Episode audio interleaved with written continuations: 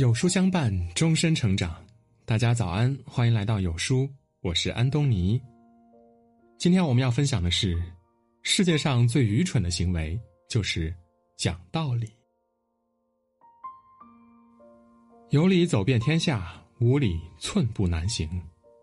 这句话很多人都从小听到大的，也一直奉为自己的行为准则。但人到中年，历经浮沉，走了太多弯路。吃了太多苦头后，才明白，这个世界并不是个事事讲理的地方。这也就是为什么有很多人抱怨，听过了很多大道理，但依旧过不好这一生的原因。宁和聪明人吵一架，也别和糊涂人说一句话。不是所有人都值得你去讲道理，所以聪明的人从不会为了讲道理而降低了自己的层次。伤害自己，别和层次不同的人讲道理。秀才遇到兵，有理也讲不清。志不同道不合的人，即使你讲再多道理也是白费。这时最好的做法呢，就是远离。以前听过这样一句话，十分的有道理：你永远叫不醒一个装睡的人。有时候，并不是说你口中的道理不合理，也不是对方不懂道理，而是对方不想讲道理。在孔子身上有一个三季人的故事，十分有趣。某天早上，有一位到访者和子贡争论一年到底有几季。来人问：“一年有几季呢？”四季。子贡说：“不对，一年只有三季。四季，三季。”四季，子贡理直气壮；三季，来人也毫不示弱。两人争执不下，找孔子评判。孔子看了一眼那个人，说：“一年有三季。”来人听到孔子这样说，于是高兴的离开了。子贡一脸疑惑。等那个人走了之后，孔子说：“刚刚那个人穿一身绿衣服，就跟田间的蚱蜢一样，蚱蜢。”春生秋亡，一生只经历过三季，哪儿见过冬天呀？你讲三季，他很满意；你讲四季，吵到天黑都讲不明白。你干嘛和他争论呀？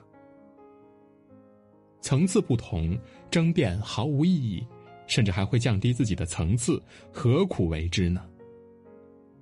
识时务者为俊杰，因为一个不讲道理的人，将自己逼入牛角尖中，整日郁郁寡欢的人。实在是不聪明。古语说：“夏虫不可语冰，井蛙不可语海，凡夫不可语道。”三观不同，何必强融？境遇不同，无需计较。世间自有公理，做好自己就好了。别和故意针对你的人讲道理。别高估了人性，也别低估了自己所面临的危险。没人能得到所有人的喜欢，在社会上与人打交道，难免会遇到一些不理解你、讨厌你、故意针对你的人。明明知道他们故意而为之，还要耗费心力的去和他们较真儿，岂不是太过愚蠢了？就像那个在丽江被暴打导致毁容的女孩。悲剧往往都发生于一个鸡毛蒜皮的小事儿。这次的事情只因晚上在烧烤店吃饭时，邻桌一群男人略带嘲笑的模仿他的口音，女孩便忍不住质问：“学我说话干什么？有意思吗？”理直气壮的他却立刻被对面的一群男人围殴，毒打之后造成严重毁容。不要和那些故意针对你的垃圾人逞能，你永远不知道他们会做出怎样的报复。他们享受到了被重视的快感，而对你而言呢，却是咽不下、吐不出的恶心。很多时候，现实生活中没有那么多需要讲道理的地方，因为有太多的人脑子中装了太多垃圾，根本听不进道理。和这样的人讲道理，就是将自己当成垃圾站，势必要做好接受那些不让你开心的垃圾。我们难免会被置身于阳光之下，成为别人谈论的对象。没有人喜欢被别人评头论足，但这却是无法避免的。面对这样的现象，我们所能做的不是讲道理，而是更好的经营好自己的生活，做一个不被别人言论所影响的聪明人。别和固执的人讲道理。有人说，愚昧无知的固执是最大的邪恶。固执在某些方面是一个优点，但是在人和人相处的过程中，和固执的人讲道理，那绝对是徒劳的。人最怕认死理儿，听不进别人劝告，而固执的人呢，就是如此。他们有着一套属于自己的行事准则，无论别人如何劝导、教育，他们都沉浸在自己的世界当中，遵循着自己的方式。如果和这样的人讲道理，说的不好听点儿，就是在抬杠。不久前看到武志红老师讲了这样一个事例，前阵子有个朋友来找我诉苦。他的妈妈查出糖尿病之后，就每天看那些“三无”的公众号，这不能吃，那不能吃，过得可怜兮兮的。但其实这位朋友查过，也问过专业医生了，烹饪方法得当和摄入量适中，鱼和肉呢，那都是可以吃的。可无论他怎么说，都没有用。他很奇怪，为什么妈妈宁愿信那些公号，也不信自己的亲生女儿？难道还会害他吗？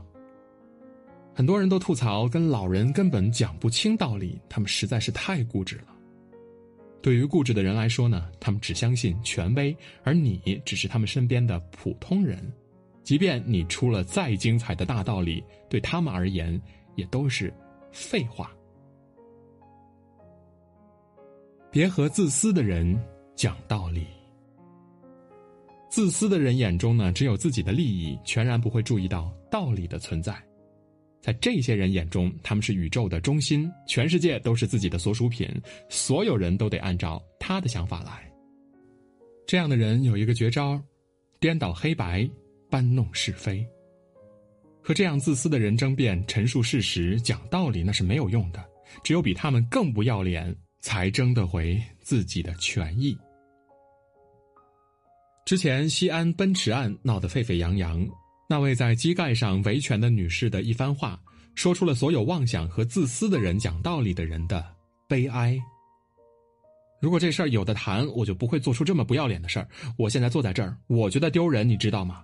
可我没办法，我只能这样。我打幺幺零，人家不接受理；打工商局不接受理。我倒希望你们能给我一个机会，让我被捉走。我就不信这个天下没有说理的地方。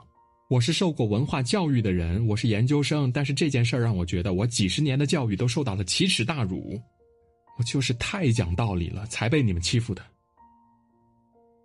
在后续的聊天中，他无奈的感慨说：“这个世道是怎么了？好好跟你们讲道理，你们就耍流氓，我变泼妇，事情就解决了。为什么要把一个文化人变成泼妇呢？”当越来越多的人用金钱衡量成功失败以后。很多人都越来越失去了操守和底线。对于这样的人来说，谁的声音大，谁才有理，完全忽视了这个世界的规则。网上呢有一句话得到了很多人的认可，后来才知道这个世界呢是不讲道理的。没人知道说出这句话的人吃了多少讲道理的亏。但我们都应该牢记，讲道理从不是你好欺负的表现。面对这些自私自利、无理的流氓行为，最好的方式就是狠下心来，敌强我强。人这一生最聪明的做法叫不讲无用的道理。道理要讲给听得进去的人才有效果，反之就是在白费口舌，累了自己还毫无效果。人和人之间的相处方法最重要。只有那些做得到见人说人话、见鬼说鬼话的聪明人，才能在舒服的环境中完成所求。方法不对，道理讲的再多，也无法改变人和世界。只有做一个唯方法论的行动者，才能不受委屈的过好这一生。愿我们都能换种方式去重新思考自己、他人和社会的关系。做一个看清生活本质的聪明人。